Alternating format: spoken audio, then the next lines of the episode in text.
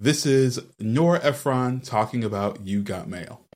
Nora, you grew up in a family of writers. Your mother and father are writers, and they wrote lots of movies.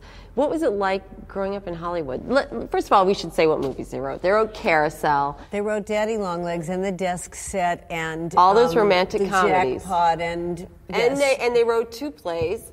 And Yes. both of which were based on material that they called from Raising You. from their lives, yes, from their lives. yeah. Okay. So, what was it like growing up in a house with two writers? Did you feel not a pressure necessarily, but an inclination to be a writer based on what your parents did? No, I felt that my parents were screenwriters, and therefore I was going to be not a screenwriter. Right. I was going to rebel and be a journalist. I mean, you would have thought that I was going to go and build log cabins or something. I thought it was the most diametrically opposed thing you could ever do. I mean, I think I was trained as a kid growing up in a very sort of strange way to realize that things weren't all that serious. My parents had no capacity whatsoever for anything that was genuinely painful. So if you ever came home with anything that was painful, they always said this thing that I say all the time. They always used to look at us and say, everything is copy. Meaning, someday you will be able to write about this and you will see that it isn't quite as horrible as you think. And that causes you, for, for good or bad reasons, to sort of develop a third eye when, when even horrible things are happening to you. And this is Required Watching, where we watch the essential films from lists of cinematic influencers and look at them through the lens of, of learning about filmmaking and how to move forward. I'm your host, Trey Epps, and today we're talking about book superstore magnate Joe Fox and independent bookshop owner Kathleen Kelly, who fall in love in the anonymity of the internet, both blissfully unaware that he's trying to put her out of business. This is directed by Nora Ephron, and, and both written by Nora Ephron and Delia Ephron, starring Tom Hanks, Meg Ryan, Greg Kinnear, a whole host of familiar faces. And this movie is You've Got Mail.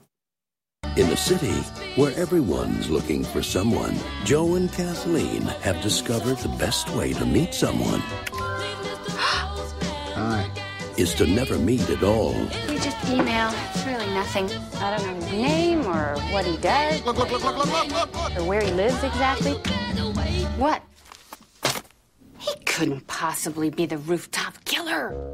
What they don't realize What is that? What are you doing? You're taking all the caviar? That caviar is a garnish. is they already have. Joe Fox. I'm in the book business. I am in the book business. What should I have said? A man who has made my professional life a misery. Tell me something, really. How do you sleep at night? Fight. Fight to the death. In life, Okay, I'll be a bit honest with you here. The rest of the year of films are filled with things I haven't seen or things I'm a bit curious about. But people have told me that I like this film, and society tells me that this is the film, that this is something that needs to be watched because it's one of the rom coms of our times.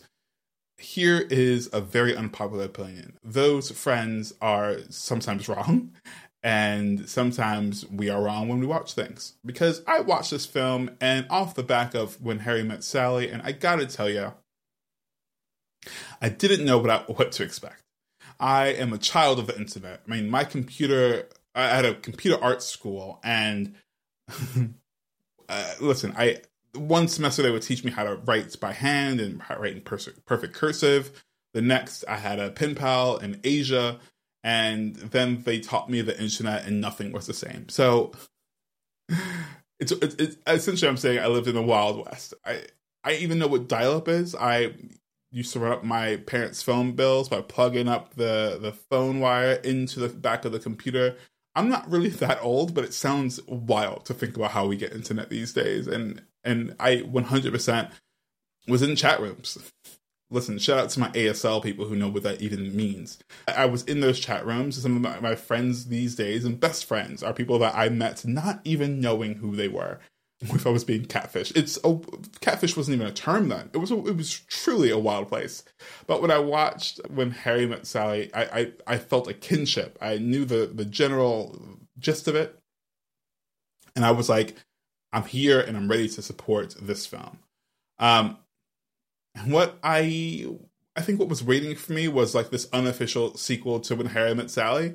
Nora Ephron says that she thinks this movie is a sequel to Sleepless in Seattle, but if Harry Met Sally was about what happens when two friends choose not to complicate their friendship with sex, this movie is about two online friends who don't want to complicate their friendship with their personalities. And they were right. This movie opens thrusting us in the middle of a relationship between Meg Ryan's character and Tom Hanks. And we have to play a bit of catch up. And I think and I think we are to discern that these two are uh, have a thing and are romantic, even if they don't know it, because they're both good people and they're in relationships and they're trying to separate their actual lives and their online lives, but they're very clearly have a thing, a bond, a chemistry, something with this other person. To be perfectly honest, I think that's better strike one because they're both in relationships and they're both like doing this thing that you know people have been in less trouble for like liking a person's instagram post and it being considered cheating by that person and here these two are having a full-on back and forth like email session with each other for god knows how long they're both in very committed relationships this movie, to its credit, does have a New York City backdrop, which, just like when Harry Met Sally, does something to my heart and soul because it. I, think I think it does a really great job of not not just romanticizing New York, but really giving it a bit of character in a way that I think wasn't I, I don't know I, I won't say wasn't or hasn't happened previously, but I think it's movies like this that gave like Sex in the City the right to the real right to make New York City a backdrop. And I, I don't know, I don't know, I don't know. I, I just there's something about this in these movies that feel very warm and comforting that I feel like may have been a stepping stone to some of the shows like Sex and the City, making New York City a backdrop, or not not a backdrop, but much more of a character. The same way like Atlanta has makes Atlanta a character. Um, I'm not saying this is a genesis genesis of it all, but it was just really nice to see how that happened before the big boom of making that happen essentially everywhere we looked. I know we're talking about movies versus TV shows, but you get what I'm saying. I also think it's funny that Fox's bookstore, you know, was taking out independent bookstores. It was basically a Barnes and Noble, and of course, a few years later, Amazon, which started out as a bookstore, ended up, you know, destroying other bookstores, like physical bookstores and independent bookstores. The weird vicious circle that is, you know, commodities, whatever. But let's talk more about these characters. They aren't how do I say this? I refuse to be the person to say they aren't likable. but I think their flaws don't make much sense in the mechanics of the film. When they first meet in, in person, they're they, they have this connection. I think they sense each other, right? Like they have this connection online. They don't know who the who each other are, but when they serendipitously meet in person, I think they feel something for one another and I'm at a, bit of a loss about how they ended up being mortal en- enemies. Uh, Tom Hanks's character is opening up this giant Barnes and Noble s book bookstore, and Meg Ryan is a shop, you know, an independent bookseller, independent bookseller, and her side of the store is a family business.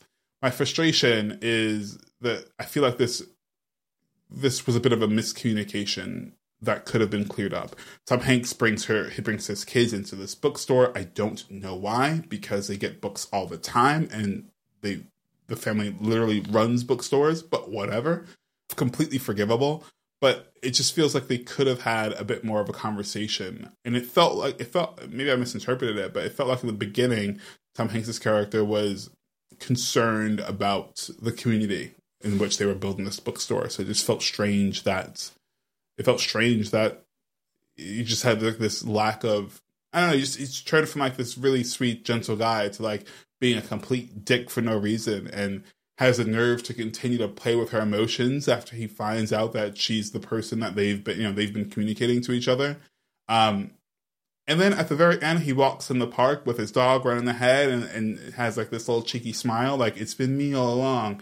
And she smiles back. And I'm like, I don't get how this is a love story. I don't get the reason, I, I don't get why Meg Ryan would never talk to him again to have this information and start to build up this friendship with her. And, um, like they built up this friendship off the back of like he he he he essentially you know uh, got her out of business and she had to close the book the bookshop. And then miraculously ends up being like the, like has a book deal or something. And okay she's fine financially. That's just, that's what we're saying. But they start to be friends and he's just asking all these questions and probing and and doing all these like things. And I just don't get how we are meant to understand that they are like it, it just seems like they shouldn't be friends, let alone lovers. It, it's just absolutely wild to me. Okay, Perfumery was written by Michalos Laszlo. I'm sorry for butchering that name, which is about two bickering coworkers at, at a gift shop in Budapest who don't realize that they're pen pals. It was then adapted for screen and You've Got Mail, as well as The Shop Around the Corner, starring James Stewart, and again as a as a musical in good old summertime starring Judy Garland, which is wild. Very, very different. I also think what's that show? She Loves Me on Broadway. Is that is that not the same thing? I feel like that's the same thing. I'm gonna look that up, but I feel like perfumery because I think they work at a perfume shop. So and I think it's set in Budapest. It's most definitely She Loves Me, which is a fantastic show. If you haven't gotten a chance to see it, it was on Broadway a few years ago. Really, really good. Anyways, this was the first film that was able to shoot in Zabar's. Zabar's, baby. Zabar's. First Katz with you got with uh, When Mary Met Sally, and now Zabar's. Watching these movies makes me feel so in love with New York, and I, I don't think you get it unless you get it. But yeah, it's amazing. All of Kathleen and Joe's emails were on a website apparently, and I tried to find it and I couldn't find it. I think it's been taken down by Warner Brothers, but apparently up until at least last I saw 2018 it was still active. So wild. Now get this one. This is a great story. A production assistant who worked on the set of You Got Mail was responsible for teaching Meg Ryan, Tom Hanks, and Nora Ephron how to use computers and send email. His name was Kevin Feige. Sometimes you gotta love Hollywood for how incredible like coincidences are or just how people rise up through the ranks. But if you don't know who Kevin Feige is, then look no further than the person who's running the MCU right now. Who has many other films and, and titles under his belt, but he's running the MCU and was a was a production assistant on this film and taught people how to compute. wild, wild. What a life. Let's look into Kevin Feige a bit more. I can't wait for his memoir to come out. It'll be amazing. He's a really good, uh, from stories that I've heard, he's a really good collaborator. Uh, yeah, I'm interested in, in, in, just having a conversation about him, not about the MCU, just about like his journey within the system. Because I feel like, to be perfectly honest, I feel like his journey is is is one of the few that I look at and I'm like, I would love to have this kind of journey. Anyways, let's not talk about me. The next fun fact Dave Chappelle was allowed to improv his entire performance. I am so happy to have seen Dave Chappelle. Think what you want about him. I think he's a legendary, legendary comedian. And I did not know that he was in this movie. Apparently, he was meant to be in. I forget. I forget the movie. Was it when Harry? He was meant to be in something else that probably would have broke his career, but then wasn't. Oh, Forrest Gump. He was in. He was meant to be in Forrest Gump. Wasn't. But then when he got this opportunity, he jumped on it. And the power of collaborative filmmaking, he was allowed to improv. And I think it was needed, to be perfectly honest. I think when you see Dave Chappelle, it's such a boost of energy that uh, that wasn't there. I think it really complements the film. I don't think it like I, I think it complements the film, but I, I, definitely think it's a scene stealer for just be him being the person who tells it how it is and and being like the best friend or at least coworker or colleague to Tom Hanks and and I think telling out how it is from a completely different perspective and it's needed in this very white bread film. For scene stealers, I really liked the children. They were super cute. They were like I don't I don't I don't I don't know exactly when You've Got Mail set, but it feels like such an autumn Christmas time like like it just feels like autumn in New York, and I I I, love that. And the children were just I don't know cozy. I think I think they did a really good job of making my heart feel warm. I think maybe it, and also Dave Chappelle is a brilliant scene stealer. In terms of how, what would I have changed or how I could have made this better, I think there been a, would have been a better way to make their will they or won't they happen. I thought that Fox's Tom Hanks's character's family would end up buying, you know, taking a bit of sympathy on Meg Ryan's dwindling, you know, bookstore, seeing it as an opportunity to stay hip with the locals, buying it, and essentially folding it in as a children's annex to Fox's. Um, and of course, of course, because it's the shop around the corner, they have to still meet and and and build this like in person connection, or at least like or or like maybe that's where their friction comes in but they're still also talking to each other online. And yeah, and I think I think there's an aspect where like so they're working together and and and he works a lot and it's because of this that his dad like like he works a lot because of his dad and he just wants to make his dad happy even if he's unhappy and they work through some things and he stands up to his dad once and for all and like him and Meg Ryan get together yeah, I, I feel like yeah, so it becomes a bit of like it becomes a bit like a, a workplace will they won't they workplace thing that he they, that happens because it's folded into Fox's and he has to stand up to his debt. Anyways, I feel like this makes sense. My pitch made so much sense in my head. Let's get down to it. Is this film required? No, it isn't. I think if you want something similar but better, watch When Harry Met Sally. I, I don't think this film is required, unfortunately. I know. Uh, yeah, that's that's all I have. I think these characters love story deserves better. I think I deserve better for watching it. But yeah. Anyways, with that, thanks so much for watching or listening. Please feel free to leave some comments. But let me know. Am I wrong? Do I have it all wrong about this movie? Am I looking at it through it like am I being too particular about what I think this love story should be? Let me know. Leave some uh, if you're on iTunes, leave some star five star reviews. Love to read them. Love to read them.